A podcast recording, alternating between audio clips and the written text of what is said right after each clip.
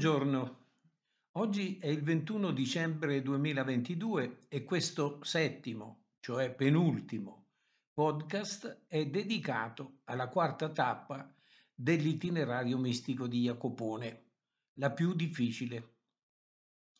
Jacopone si era adeguato con gioia al voto di castità e a quello di povertà.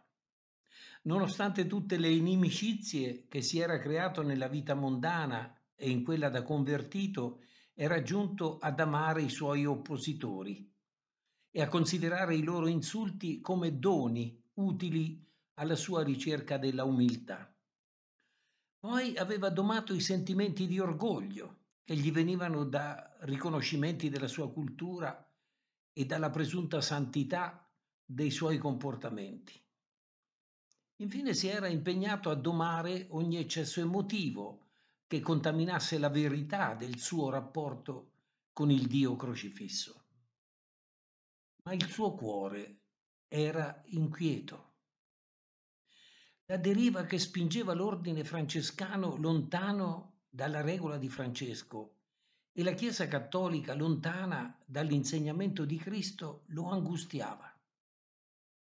Il suo ego indomito continuava a ribellarsi alle cose indegne che secondo lui costituivano un tradimento degli ideali del francescanesimo e del cristianesimo. Jacopone pensava di avere il diritto, anzi il dovere, di denunciare il tradimento del Vangelo perpetrato da un papa. Le laudi di protesta gli uscivano dalla penna irresistibilmente tra rancore e lacrime. Ma la protesta che gli ribolliva dentro lo faceva star male, gli lasciava l'amaro in bocca. Come uscire dal vortice di indignazione che l'aveva catturato? Per liberarlo da questi incubi, ma anche dalla pretesa di aver ragione e di avere il diritto di condannare gli altri che a suo parere si comportavano male, Dio, che conosceva bene il suo carattere reattivo e indomito, decise di dargli un colpo di quelli che azzerano una persona. A 68 anni scomunica e prigione.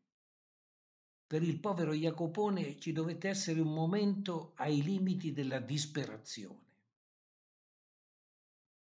La descrizione di ciò che accadde nel suo cuore nel periodo relativamente breve grosso modo non più di un anno, che va dalla protesta alla scomunica e alla prigionia, è tutta in due brevissime strofe contenute, anzi nascoste, nella lunga e complessa laude fede, spene e caritate, fede, speranza e carità. In queste due strofe è descritto il passaggio più difficile del suo itinerario mistico la prima strofa dice, nello sesto per Dio il sonno, tenebroso vidde il monno, furome nemici intorno, volserme far desperare.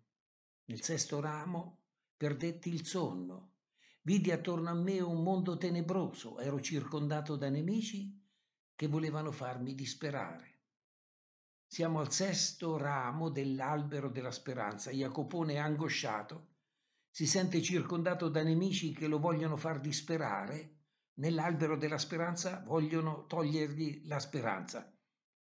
Avrebbe potuto perdersi, avrebbe potuto infiammare ancora di più la sua invettiva e invece ecco l'altra brevissima strofa.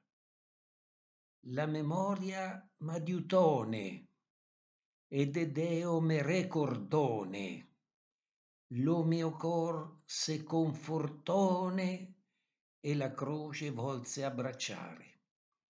La memoria mi aiutò e mi ricordai di Dio. Il mio cuore si confortò e volli abbracciare la croce. Cosa avrà voluto dire con la memoria mi ricordò di Dio? Forse gli ricordò i silenzi di Gesù davanti ai suoi accusatori?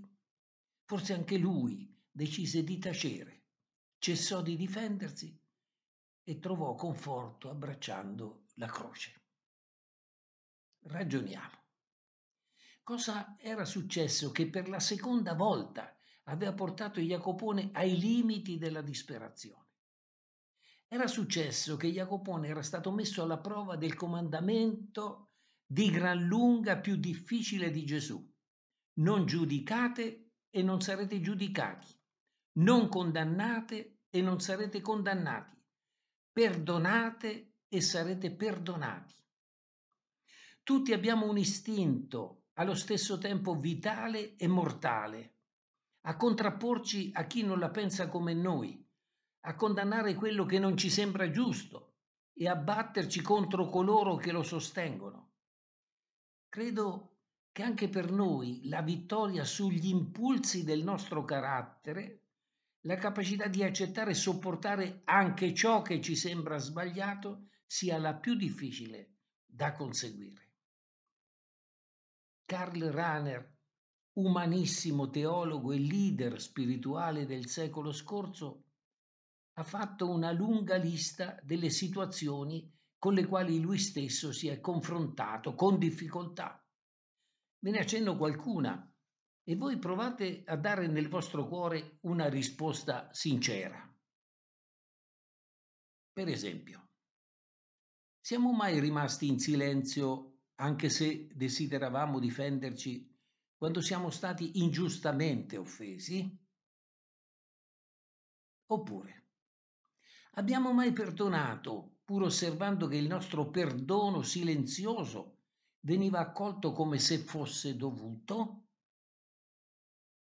Oppure, abbiamo mai compiuto un dovere, pubblico o privato, quando si sapeva, compiendolo, di fare qualcosa per la quale qualcuno ci avrebbe giudicato degli ingenui e per la quale nessuno ci avrebbe mai ringraziato?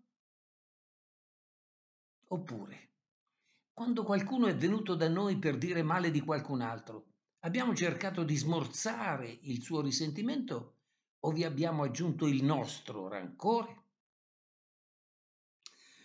Se volete capire la fatica di Jacopone, cercate di espellere dal vostro cuore le smanie del vostro ego.